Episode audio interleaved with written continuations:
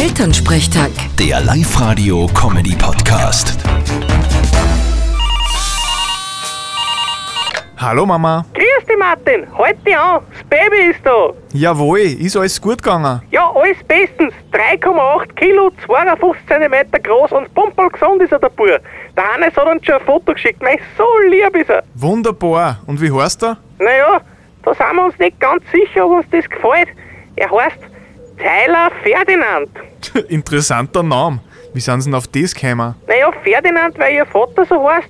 Und Tyler, keine Ahnung, vielleicht wegen einem internationalen Touch. Ja, vielleicht arbeitet der Bub ja einmal bei der Straßenmeisterei. Dann ist er der Vorbaunteiler. Ja, und er wird Pferdefleischhocker. Dann ist er der Pony Tyler. Jetzt brauchen sie nur einen Burm, den nennen sie Zähler, dann haben sie einen Bruch. Mach jetzt hör mal auf.